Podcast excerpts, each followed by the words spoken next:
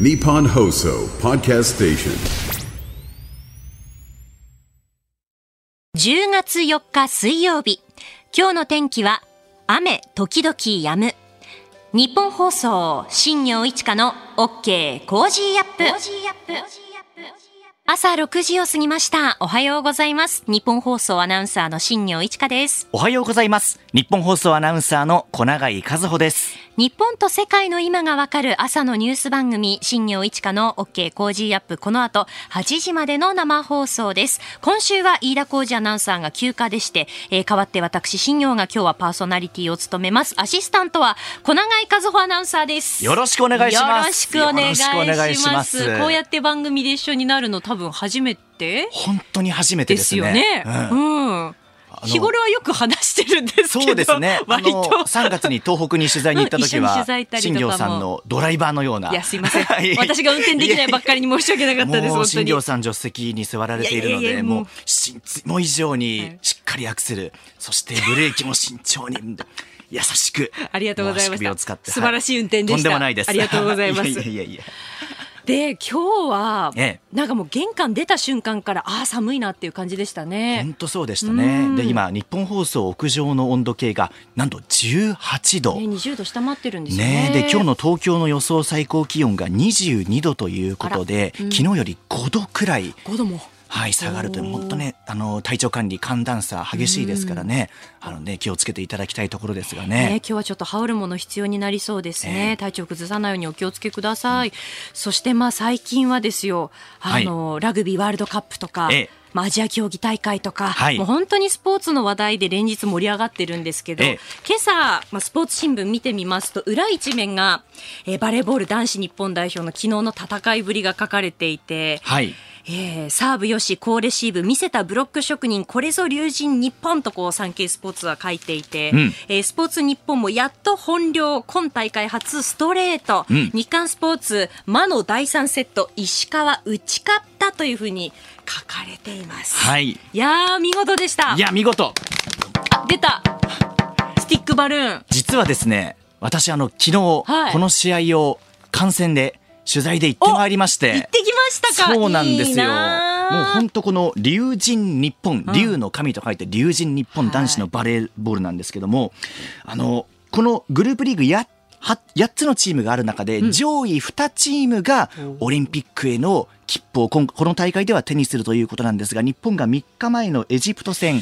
敗れてしまいまして、ねでこの勝敗ラインが6勝1敗らしいんですね。となるともう日本はこれ一つも負けられないぞとい。いう中での昨日のチュニジア戦だったんですうんがストレート勝ちをしてもう選手の中でも普通のちバレーボールをすることがなかなか難しかったけど昨日はようやく普通の試合をすることができましたと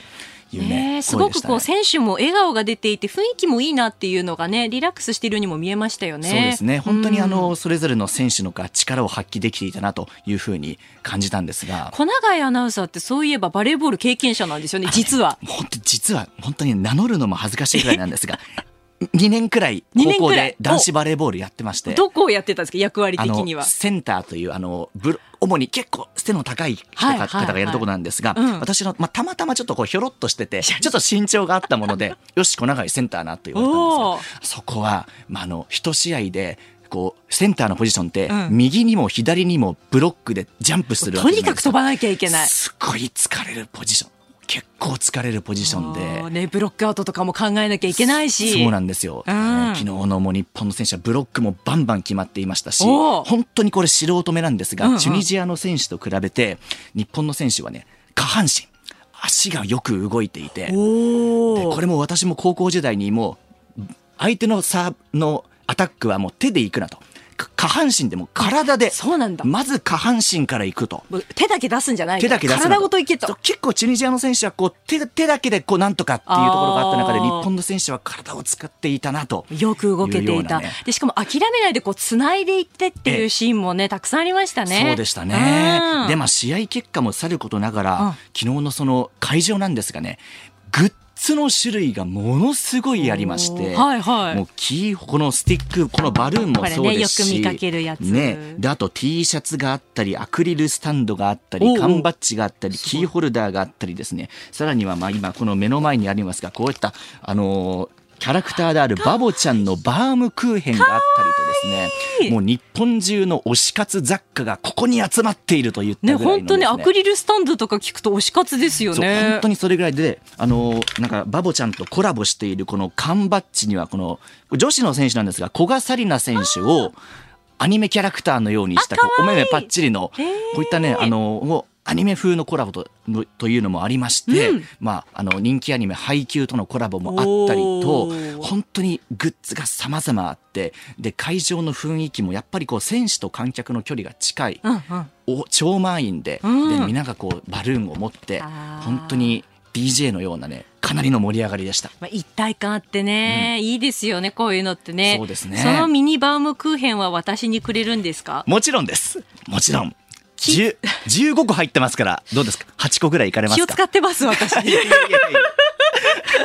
リラックスして楽しんでいきましょう。気付かなくて大丈夫よ、あ本当に。わかりました。えみんなで食べましょうバームクーヘンは、はいみんなでいただきましょう。はい。新業一華の OK コージーアップもう早速ツイッターでいろいろ感想もいただいてるんですけど綾瀬の達パパさんやっぱり小永井くんのスポーツ読み感情こもってて楽しいといただきました。いやいやありがとうございます。ありがとうございます。さすが。ねえ今日ドキドキですね。ねえ本当にセ・リーグもパ・リーグも最後の最後まで分かりませんからね。わかりませんからえね。えええ。ぜひお楽しみにしていてください。はいさあ、えー今日のコメンテーターですが、ジャーナリストの佐々木俊尚さんです。飯田浩司アナウンサーのお休みに伴って、いつもより少し早い6時25分頃からの登場です。えー6時22分頃からお送りするのは、今週からスタートしたガイタメ .com プレゼンツマーケットインフォメーション。最新の株と為替の情報をガイタメ .com 総研の研究員の方に伝えていただきます。6時30分頃からのズバリここが聞きたいでは、佐々木さんの最新刊、この国を蝕む神話解体について伺っていきます。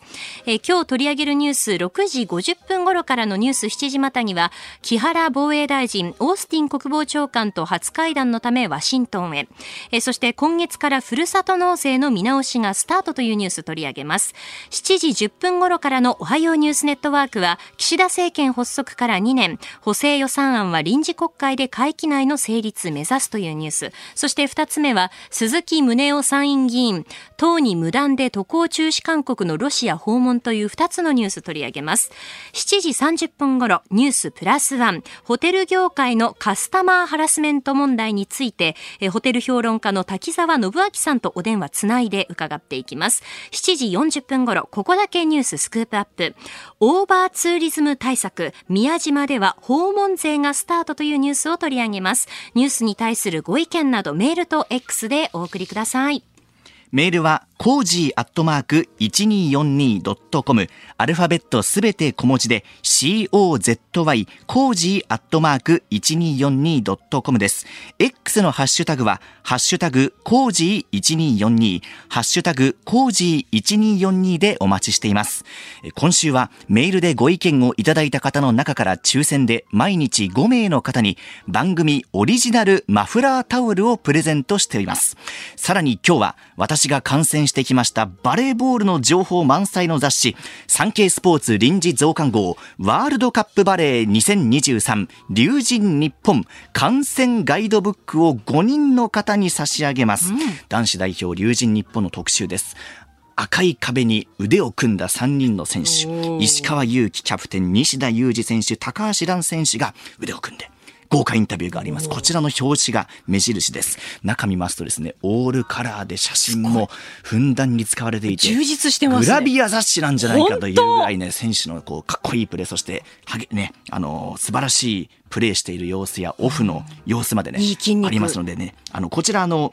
えー税込み2000円で都内23区のファミリーマートと一部書店さらには通信販売サンスポ e ショップかアマゾンでも発売中ですが今日はこちらを5人 ,5 人の方にプレゼントということです。えーご応募はメールにて、 cozy アットマーク 1242.com、 cozy アットマーク 1242.com、件名にバレーボール本希望、バレーボール本希望とお書き添えください。今日の23時59分まで受け付けます。当選者は発送をもって代えさせていただきます。さあ、この時間、最新の株と為替の情報を、外為どっとコム総研研究員の中村勉さんに伝えていただきます。中村さん、おはようございます。よろしくお願いします。はい、おはようございます。外為ドットコム総研中村です。よろしくお願いいたしお願ます。いします。はい、えー現地3日のニューヨーク株式市場のダウ平均株価は、前日に比べて430ドル97セント安い3万3002ドル38セントで取引を終えました。ハイテク銘柄中心のナスダック総合指数は248.31ポイント下がって1万3059.47でした。円相場は前日よりも円高ドル安の1ドル149円02銭、付近で取引されています。日本とアメリカの金利差拡大を背景に海外時間は円安ドル高が先行日本時間23時に発表されたアメリカの8月ジョルト求人件数が市場予想を大幅に上回る結果となったことを受けてドル円相場は昨年10月21日以来となる150円台まで下落しました。しかし直後に心理的節目となる150円を下抜けたことで円相場は数秒間で約2%上昇。一時147円31銭前後まで円が買われました。この動きについて財務省幹部は円買い介入を行ったかどうかはコメンノーコメントだと回答しています。円相場はその後円の売り戻しが入り現在149円前後での値動きとなっております、本日は神田財務官などの日本の当局者からの、この動きについて説明があるかなど注目されます。また本日ニューヨーク市場ではアメリカの9月 ADP 雇用統計や9月の ISM 非製造業景況指数などの注目経済指標の発表が予定されています、えー以上株と為替の情報をお伝えしました中村さん、ありがとうございました。はい、ありがとうございました。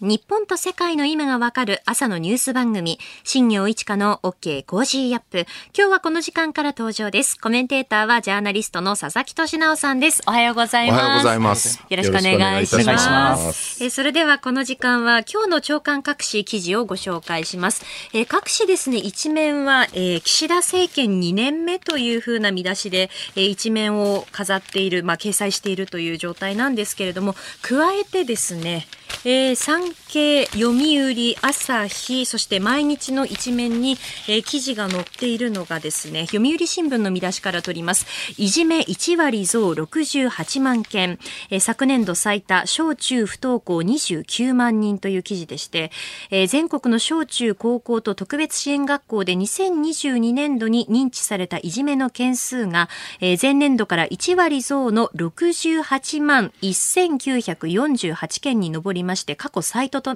過去最多となったことが、えー文部科学省の問題行動不登校調査で分かったということです。えーそして、えー中開いてみますと、不登校の小中学生はおよそ29万9000人と前の前年度と比べて、えーおよそ5万4000人も増えたということなんですが、学校以外での学習を広く認めた教育機関教育機会確保法が2017年に施行された後、えー無理をしてまで学校に行かなくてもいいという意識が広がったことに加えて、コロナ禍での一斉休校などで子どもたちの生活リズムが崩れて、急増につながったのではないかということが書かれていますね。うん、いじめが1割増って別にいじめがひどくなってるというよりは、積極的に認識するようになった結果把握している数が増えてるはいって。ことですね不登校もだから今おっしゃったようにねその、まあ、もちろんコロナの影響もあるのかもしれないんだけど、まあ、学校に無理やり行かなくてもいいっていう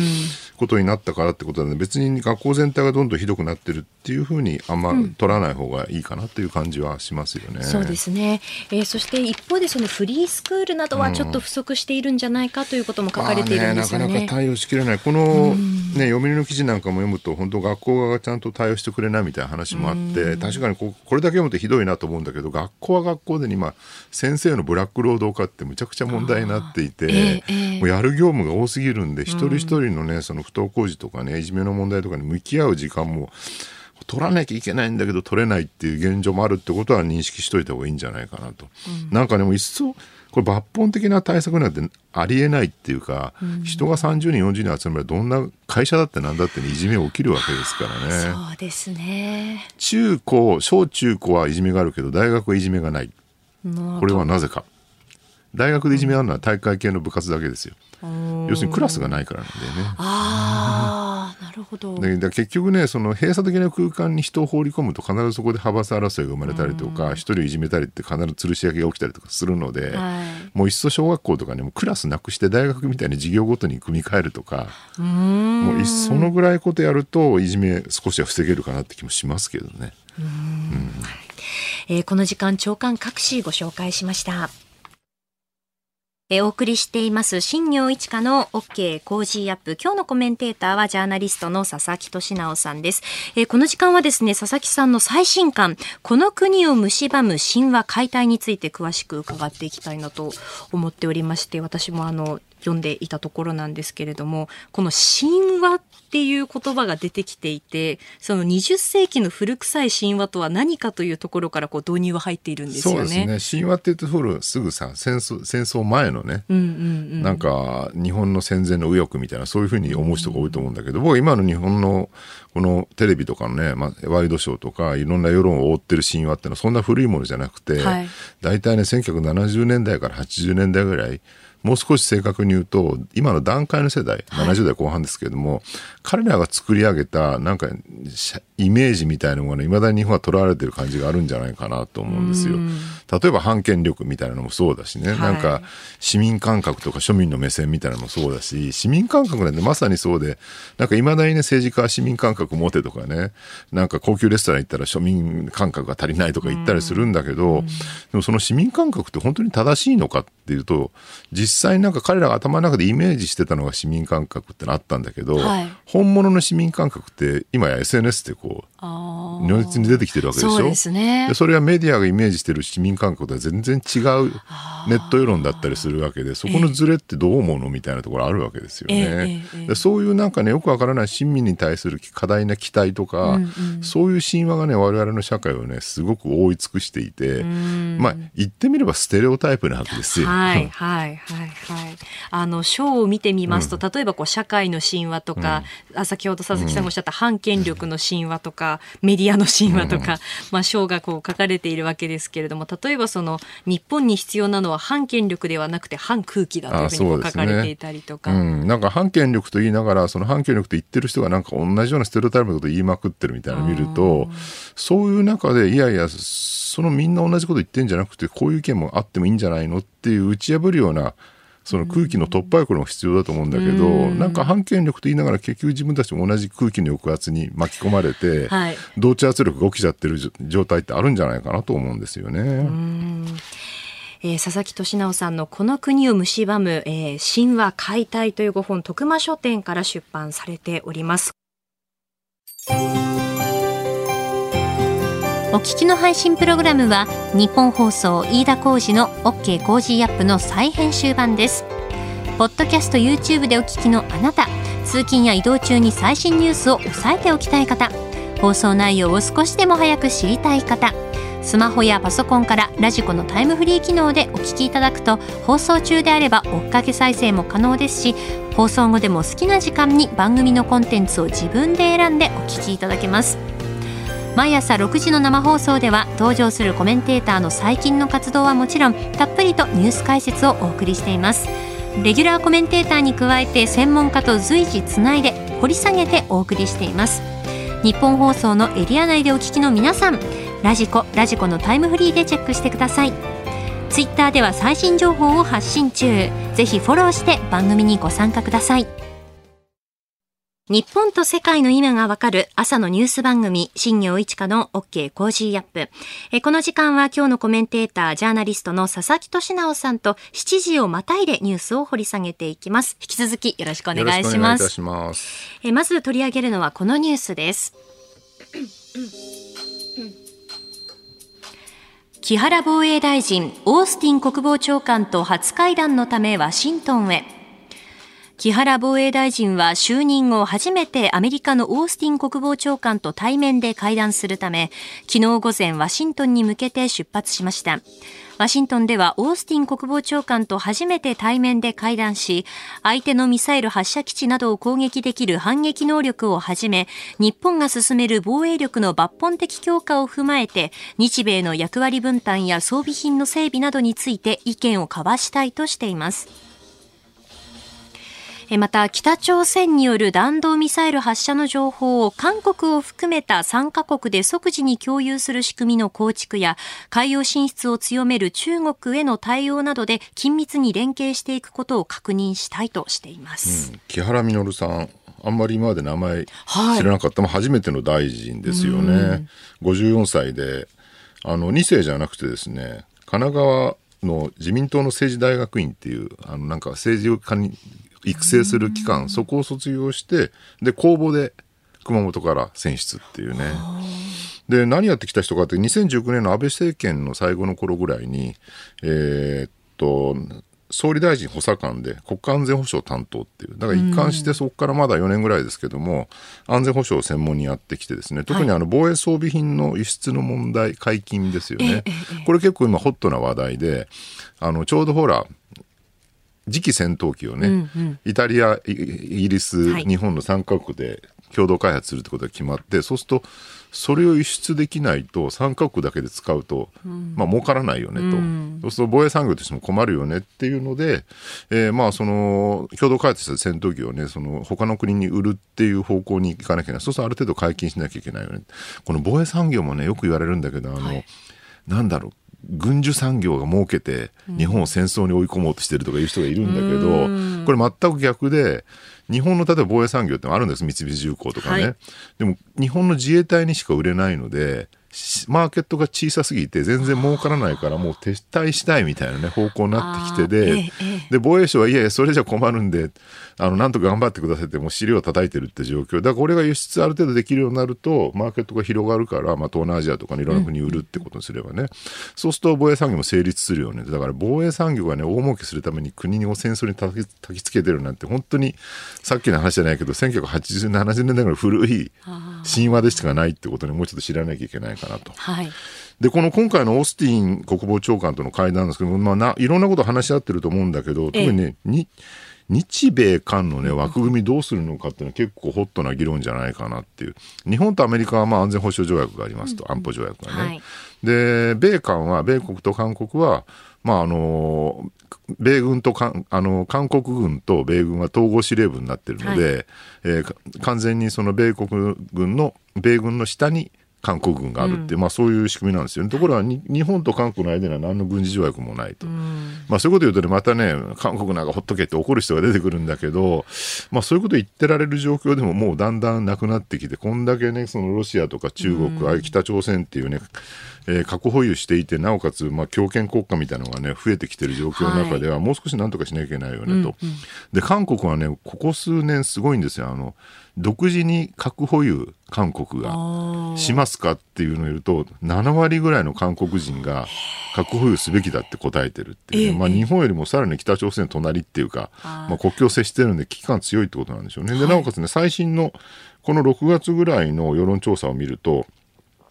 日本との軍事同盟を結ぶことについても、52%が賛成。そうなんですね。そうなんですよ。日本はね、うん、韓国ちょっととか思ってるけど、逆に韓国はそうなってるっていうのは知った方がいいかなと思いますね。はい。えー、先ほど木原防衛大臣、オースティン国防長官と初会談のためワシントンへというニュースで、まあ、日米韓のこの3カ国でっていうお話がありましたけれども。韓国は核保有したがってると。うん、でもこれもね、なんか微妙な世論で、えー、だ実際核保有なんかできないですよね。ね、核不拡散条約とかに加盟してるわけだし、で、そもそもアメリカはそれ許さないだろうと。だからまあ韓国国内ではね、なんだろう、日本も一緒に核を持ってほしいみたいなこと言ってる指揮者もいるらしくて。そうなんですか？それもどうなるか、日本が核を持ってのは現状の世論で考えると、まあ、ありえない、うん、あくまで日米安保条約の枠内でってことになるわけですね。で、韓国が核を持とうとすると、当然、米韓の軍事条約が、まあ、壊れる、米韓同盟が壊れる可能性があるわけですね。実際これもね、だから韓国で世論調査すると、えー米軍のね、在韓米軍が駐留してるってことと、核兵器を持つってことをどっちを優先しますかって聞いたら、えーやっぱ米軍駐留の方がいいって言ってる人が多い。ね、核保有の方が少ない。だから、核保有したら米韓同盟壊れる。でも核保有したいっていう、なんか異様にジレンマのある特殊な世論だなっていうね。だからこの辺がね、やっぱ我々から見ると、韓国今一つ信用ならないなっていうね、あーブレてるなって思うとこあるんですよね。ただね、やっぱ韓国の世論も本当に変わってきてるし、この前のあの、例の福島の原発の処理水放水だって、放出だってね、なんか中国とかものすごい食ってかかってきたんだけど、韓国は意外に冷静で、一部のその左派系の政党とかが反対しただけで、世論調査見ても、あるいは今の現政権とか特段反対もしてないと。だからその辺はね、日本としてもある程度ちゃんと受け止めつつ、あの、きちんとここで韓国も仲間に引き入れてですね、ロシア、北朝鮮、中国と対抗軸を作っていくってことをしていかないと、いつまでも韓国をけしからんって言ってるだけで、やっぱちょっと、この先未来がないかなって感じも個人的にはしてるんですけどまあ、ね。今この緊張感高まっている状況だとなおさらそうですよね。そうなんですよね。韓国がだって、一時ほら、前政権の時はね、その左派政権の時は中国寄りになってしまってて、ええええもし北朝鮮とね、韓国が全部向こう側に行ってしまったら、日本はもう直接向き合わなきゃいけないよねって、強権国家とね。でもそういうことになるのはやっぱ避けたいし、あのー韓国にはね、干渉地帯に日本としてはなってほしいなって気持ちは正直あると思うので、そこはうまくやっていくしかないかなとは思います。はい。えー続いて、がらりと変わりまして、こちらのニュースを取り上げます。今月からふるさと納税見直しスタート。総務省は10月からふるさと納税の返礼品に関連する基準を厳格化して運用を始めました。え具体的には自治体に対し確定申告を行わなくても税の控除が受けられるワンストップ特例制度のために必要な書類などの発送費用や仲介サイトに支払う手数料もすべて経費に計上して5割以下にするように求めているということです。えー過度な返礼品競争で5割を超える自治体が相次いだために10月からこの基準が厳格化したということなんですけれども、このま基準が厳格化したことを受けて寄付額の値上げや返礼品の内容を減らすなどの対応に追われる自治体もあったそうです。うん、このふるさと納税ね、もともとの狙いはね、これ菅義偉さんがはい。始めたんですけども、ええ。非常に良くてね、結局、まあ、ある種社会分配、都市に人口がよ偏ってしまっているところを、まあ、地方にももう少しね、分配を増やしましょうってところは良かったんだけど、ええ。結局、なんだろう、返礼品目当てでふるさと納税するっていう、だから、ふるさとに納税するっていうよりも返礼品に納税するみたいなね、そっちに過剰に行ってしまって、なおかつほら、ふるさと納税のなんかポータルサイトとかいっぱいあるじゃないですか。ありますね。ああいうところでこう検索して美味しそうなのを見つけて買うみたいなね、ことをやってしまった結果、あの、同じその地方でもね、すごい格差が生まれてきて、どういう格差かっていうと、ええ海産物と肉のある土地が異常に強いっていうね。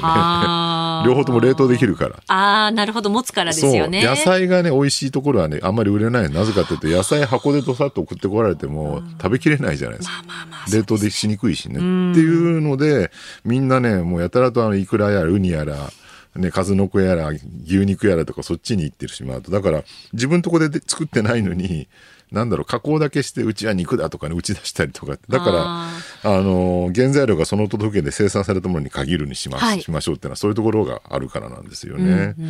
だからまあでもそうは言ってもねなんか本来の意味ではやっぱり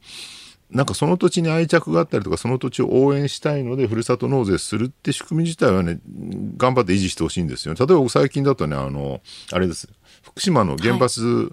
処理水放水放出が始まったので、いわきの海産物みんなで応援しようってんでわーっといわきのねふるさと納税が増えたっていうのが僕もね買いましたあ、よそうなんですね。結局海産物買ってんだけどね。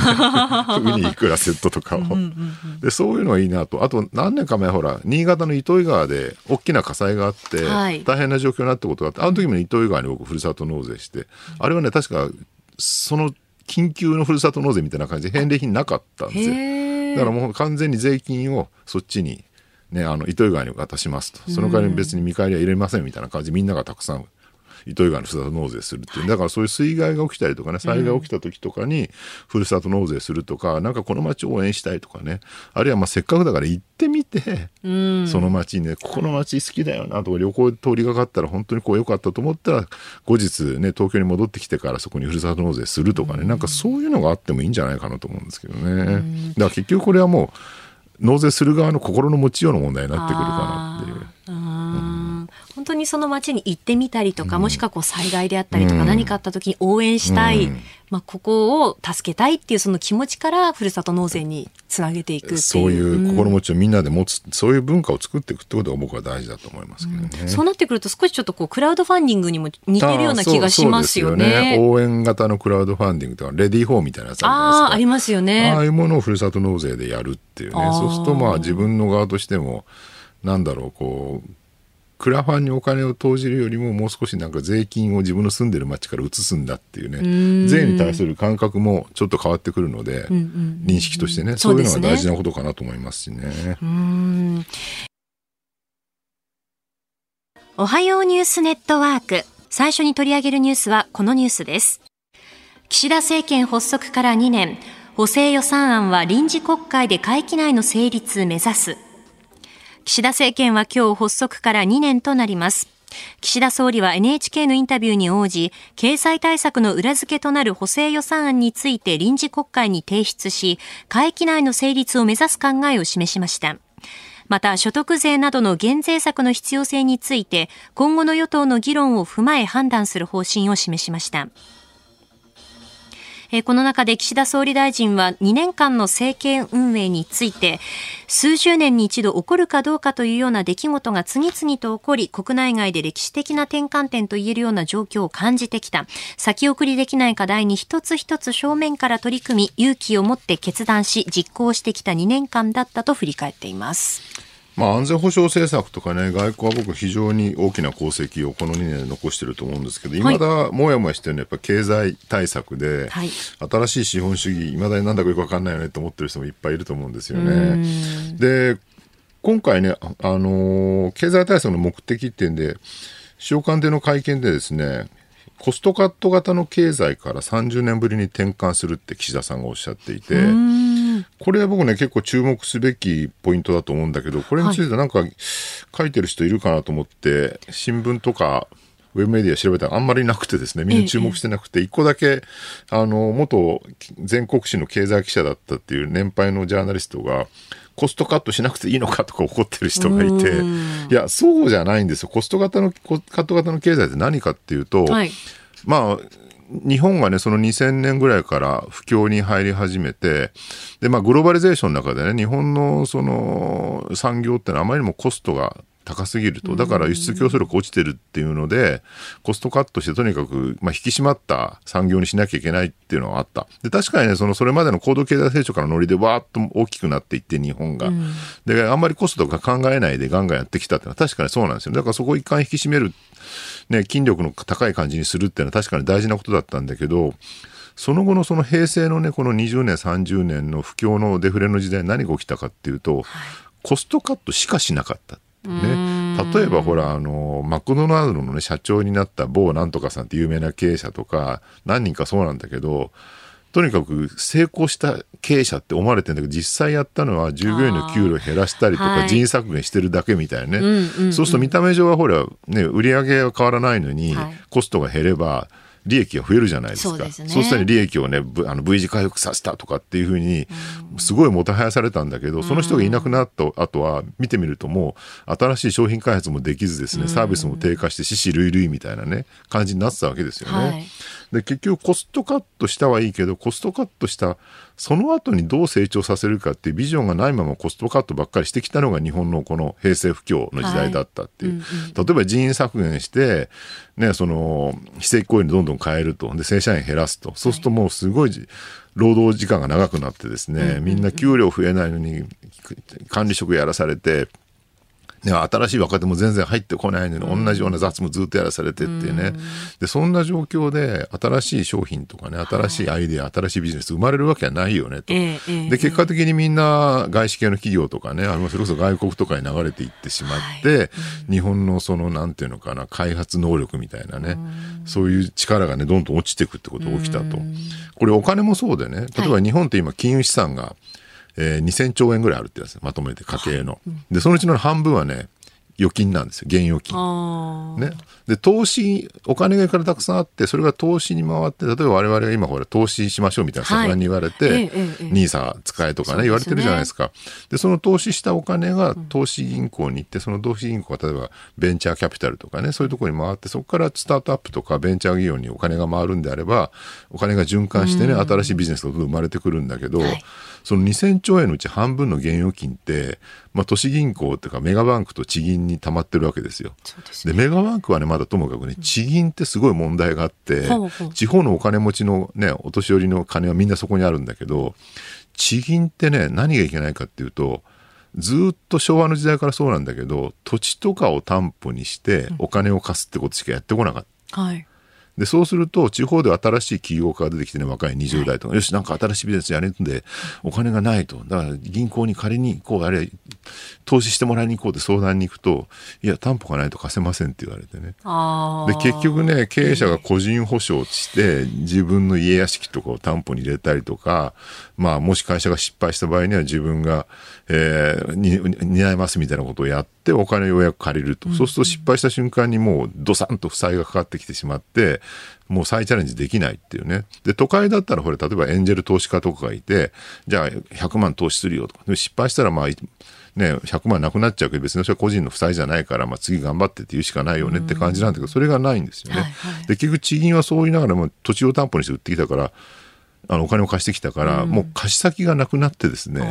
地銀は非常に困ってるんですよ。で結果的にねお金がね動かないままね地銀に溜まってしまってるっていうね。でそこをちゃんと投資型コストカットだけじゃないそのお金がちゃんと回る経済に変えていかなきゃダメだよねっていうのがこのコスト型け型経済からの脱却って話なんだけど。あ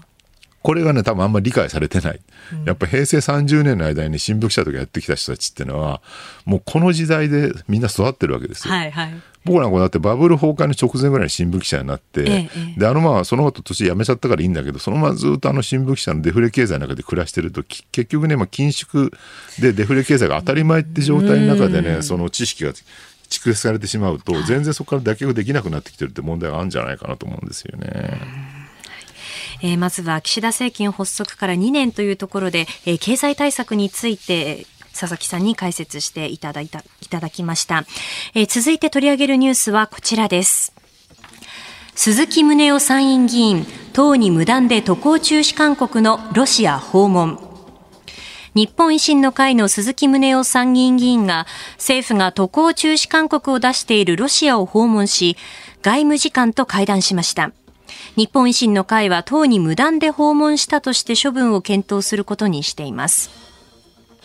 え去年の2月のウクライナ侵攻開始後、日本の国会議員のロシア訪問が明らかになったのは初めてです。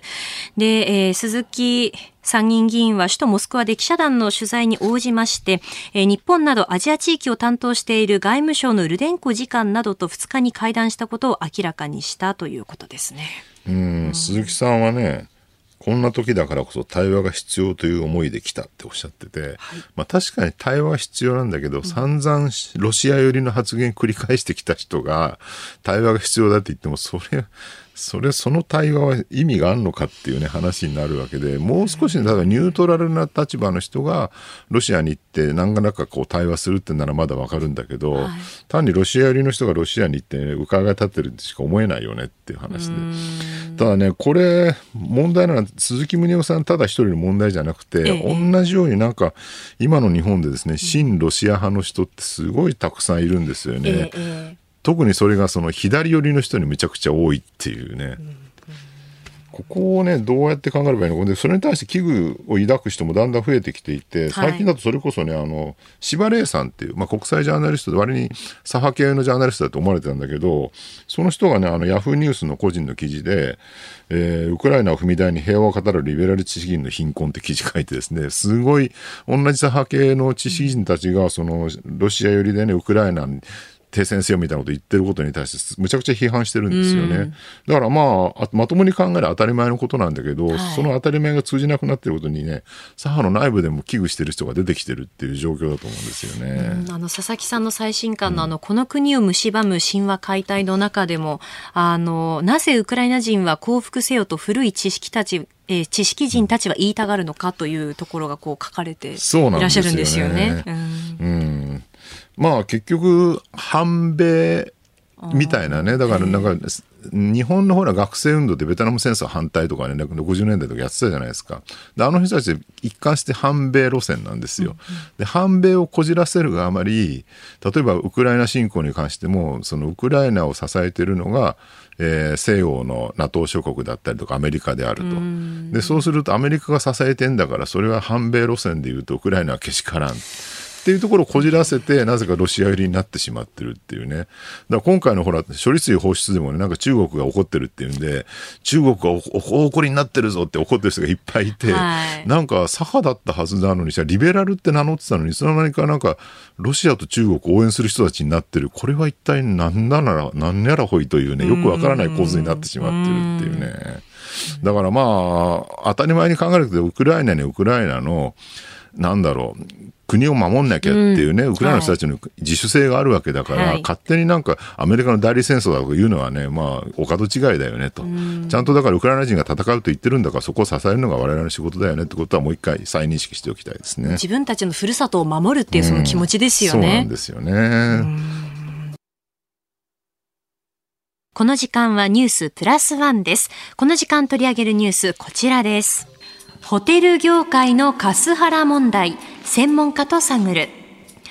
今年6月に成立した改正旅館業法により、宿泊拒否を、宿泊拒否を原則禁止する旅館業法で、例外として客が理不尽な要求をするカスタマーハラスメントを行った場合は、宿泊を断れるようになります。年内の施行を予定していますが、施行されることでどのような変化が起こるのか、またカスタマーハラスメント、カスハラの実態はどういったものか、専門家の方にお話伺っていきます。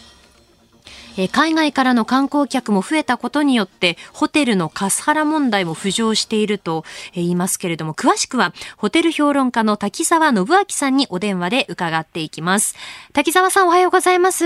おはようございます。よろしくお願いします。よろしくお願いします。あの、ホテル、旅館におけるカスタマーハラスメント、これまでどういった問題がありましたか？ですね、あの今回、施行に向けた指針のたたき台ということで議論されてるんですが、これですね、僕自身はホテル評論家10年目なんですが、はい10年前からもう取材してました、僕はこれは。そうなんですね。で、記事にもしました。で、相当これ、あのクレームとか、業界で complain ってまあ苦情っていう意味なんですけど、そんなふうに言われてるんですが、でこう威圧、恫喝とかですね、そういうのがまあセットになっているということでですね、あの僕の中でして1個あるのは、2つのなんかね、要求権があってですね、1つはアップグレード要求権であるんですよ。これですね、ええー、なんか、こうなんか不満があると、もう部屋をアップグレードしろみたいな、いい部屋をしろみたいな、ですね、でそんなふうなことは、あともう一個はですね、はい、無料要求系ってですね、無料にしろみたいな。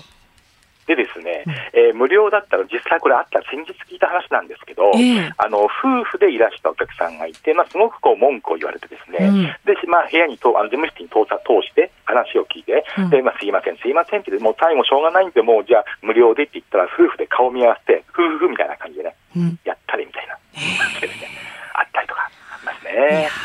今スタジオには佐々木俊直さんもいらっしゃいます。あの、はい、あ滝沢さんよろしくお願いいたします。おはようございます。です。はい、あの昔はねもう昭和の頃ってなんかここまで接客良くなくて逆にだからカスハラみたいなのなかったような気がするんですけど、これって接客良くなりすぎてカスハラ増えたみたいなそういう逆相関みたいなのあるんですかね？なんかこう有名なねお客様は神様みたいな言葉ってありますけども、うんうん、それはずっと業界ではもうあのあって、まあ、根底としてそういうのが大事だっていうのはずっとあってきましたよね。確かにね。このカスハラかどうかを見極めるっていうのも結構難しくないですか？どっから先がカスハラでどこまでは許容されるクレームなのかって。あの苦情とそこの違いって犯罪行為みたいな違いって結構、でですね、よくホテルではあのそういう苦情とかは非常に大事だよというような業界内ではあるんですね、一方で。で、この苦情が元になって新しいサービスが生まれたりとか。ということも実はあるんですね。ただ、そこのこう線引きというのが、相当やっぱり現在、こういろんなお客さんが増えてきた、まあ、インバウンド活況なんていうのもずっとありましたけども、多種多様な文化を持ったり、そういういろんな方が増えてくると、まあ、あの必然的にそういうことも増えてきたというのは一つあるんでしょうね。う海外からのインバウンドのお客さんってクレームの内容が違うとか、そういうのあるんですか、日本人とは違うこれです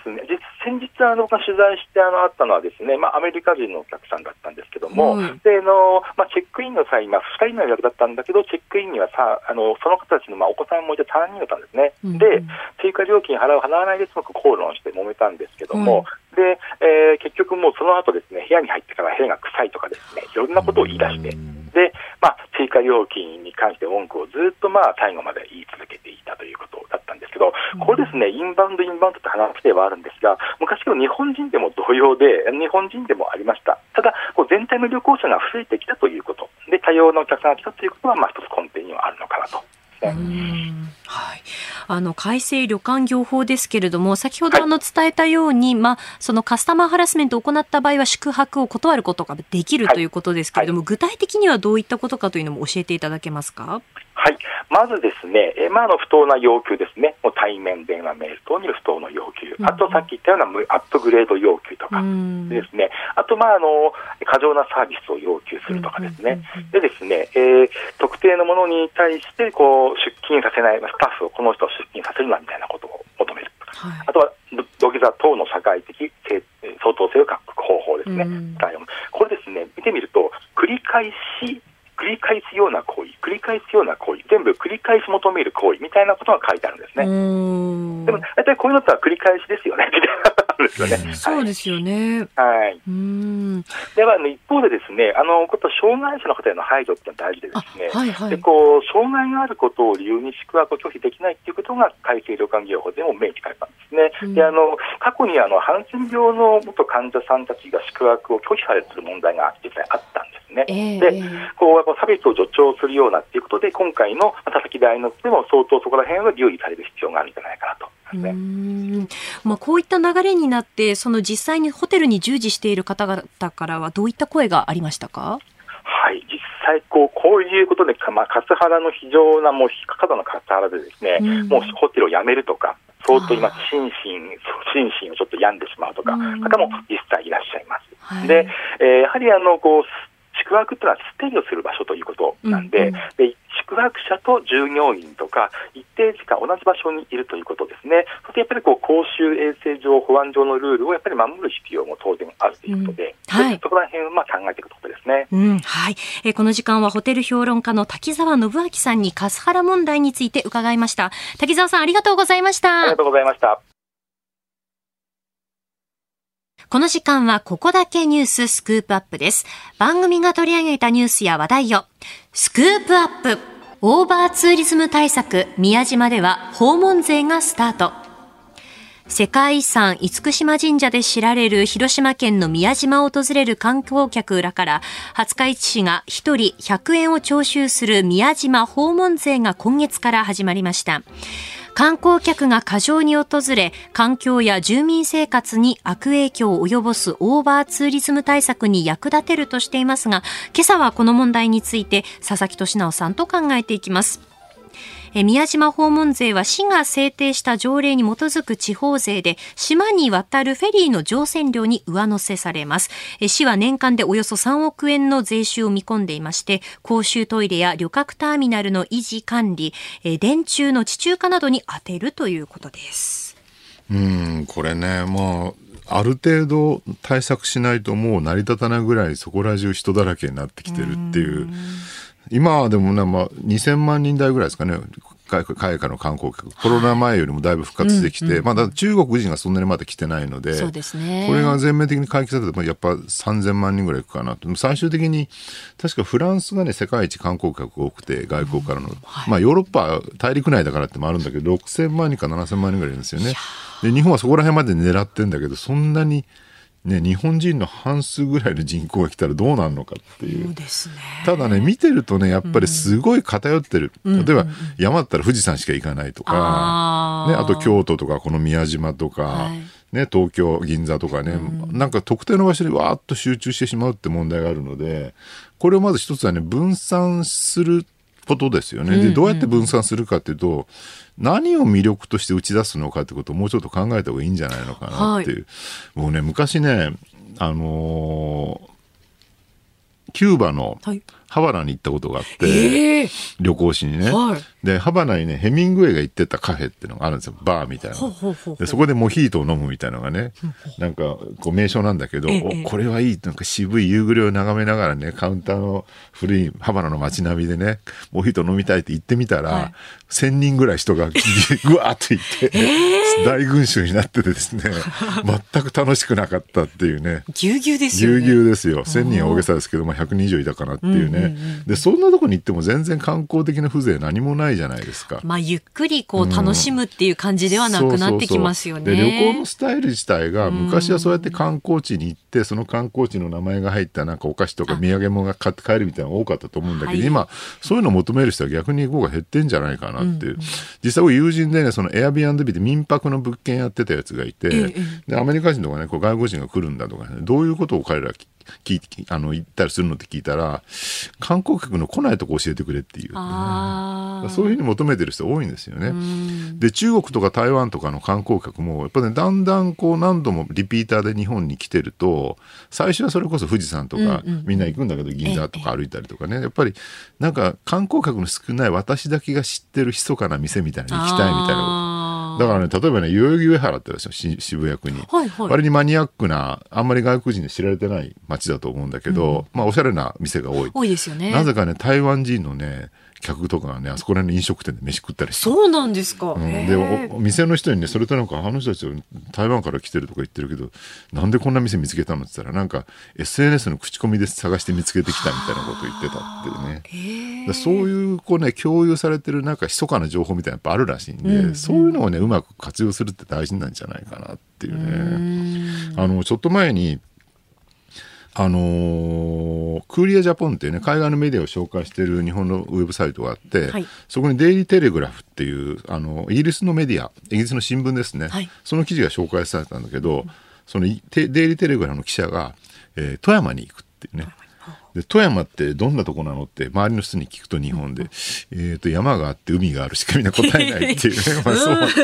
まあねっていうね。でまあほで自分の周りでもその海外から来た観光客でね富山に行った人は誰もいないと。あでも富山はね行ってみたら素晴らしく良かったって、まあ、北アルプスのね雄姿がわーっと広がって目の前はあの氷見とかがあるあの魚のうまい富山湾でね、はい。で素晴らしいこう水田が広がりに昔からのその黒板塀のねその日本家屋がダーッと並んでいてもうこれぞ日本の極地みたいなところでみんなここに行った方がいいみたいな記事を書いてるわけですよ、えええでもなんかやっぱ知らないわけですよね。金沢とか軽井沢とか有名だけど同じ北陸新幹線でも富山ってあんまりみんな行かないよねと。日本人でさえもあんま行ってる人少ないんじゃないかなと思うんだけど、でもそういうね何もないんだけれども素晴らしい土地みたいなの日本にはたくさんある福井なんか僕が住んでるところまさにそうですよ。福井ってねもう素晴らしい景色山ほどあって、ええそれこそねこんなの東京の近くにあったらパワースポット間違いないだろみたいななんか神秘的な土地とか山ほどあるんだよね、そういうのがいっぱいあるんだけどなんか日本最古のソテツの木とかが平安時代から生えてるとか。なんで平安時代からソテツがあるんだとか言われてんだけど、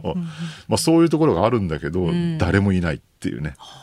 でそういうところをねちゃんと広げていってなんか日本の魅力ってのは別に観光地じゃなくて、観光地じゃないところでうまいものが食えるし、はい。滞在しても気持ちいいしね、古民家たくさんあって、でもう空気も綺麗だし水田の風景は素晴らしいしっていうねそういうのを打ち出して全国至る所に来てもらうってやり方すると6000万人も7000万人来ても大丈夫なんじゃないかなと思うんですけどね。こう観光地だけをこう巡ることだけが楽しみではないですよ。その土地のまあ景色、風景であったりとか、流れている時間とか、そうそうそう。空気感とか、なんかそれを味わうのも、まあ一つのこう楽しみ方なんですよね。よね。僕だから最近旅行行ってね、割によくやるのが、はいもうホテル泊まんないで民泊に泊まる。ーで、民泊だとキッチンついてるじゃないですか。そうですねお料理するのが好きなので、で、それで地元の道の駅とか、農協の直販所とかに行って、まあ漁協でもいいんだけど、それで魚とか野菜とか買って、その住地元の住民になりきった気持ちで料理して食べるみたいなね。ええで街をブラブラして、はい。手ぶらでね、はい。ああこの街は長い間住んでるなって勝手に思い込むみたいなねそういうこう ロールプレイング的な住民なりきり旅行みたいなの結構楽しいなと思うんですけどね。そういうのもオーバーツーリズムじゃない別の打ち出しなんじゃないのかな観光名所だけをこう打ち出すわだけではなくてっていう。ことですよね。そうそうそうあとねハワイがね、アメリカの,、いあのやってるけどその観光が目指すべき目標値ってところで、はい。観光客の満足度ってみんな必ず言うじゃないですか。観光客の数とね、はいはい。でそれだけじゃなくて地元の人の満足度もちゃんと目標値に入れましょうみたいな。その住んでる方々の環境とかも考えなきゃいけないっていうことですよね。そのお客さんがたくさん来てしまって、ちょっとそれでうってなったりしまうと本末転倒になだっっちゃうと。て観光客の側だって地元の人から嫌われたくないわけですよ。そりゃそうですよね。でもきっとね京都の人はね観光客嫌ってると思うよもうバスも乗れないしみたいなね。でそれがやっぱりね観光のなんか目標値になってないんだと思う。地元の人も満足できて観光客も満足できるっていうところが最終的な目標地点にするっていうのが大事なことじゃないかなっていそうですよね。あの、ちょうど今日のですね、読売新聞の中でベネチアの例がこう、まあ大きな記事で出ているんですけど、宿泊ベッドがこう人口を超えていても、ね人口を超えるね。ね、観光郊外住民が流出とまで書かれているんですよね。まあ、あの、ベネチアは、えっ、と、来年の春からですかね、あの、日帰りのお客さんから、まあ、入域税、入域料という導入をしてみると試験的にということですけまあ、あどね。る程度お金取るのも大事なことだと思いますそれをね住民に還元するとかね、うん。はい。あなたと一緒に作る朝のニュース番組飯田浩二の OK コージーアップ日本放送の放送エリア外でお聞きのあなたそして海外でお聞きのあなた今朝もポッドキャスト YouTube でご愛聴いただきましてありがとうございました飯田浩二の OK コージーアップ東京有楽町日本放送で月曜日から金曜日朝6時から8時まで生放送でお送りしています。番組ホームページでは登場いただくコメンテーターのラインナップや放送内容の原稿化された記事など情報盛りだくさんです。また公式ツイッターでは平日は毎日最新情報を配信中。ぜひチェックしてみてください。そしてもう一つ飯田浩二アナウンサーが「夕刊フジ」で毎週火曜日に連載中。飯田浩二の「そこまで言うか」こちらもぜひご覧になってください。忙しい朝そして移動中ニュースを少し深く知りたい時ぜひ AM、FM、ラジコはもちろん日本放送のポッドキャスト YouTube でお楽しみください。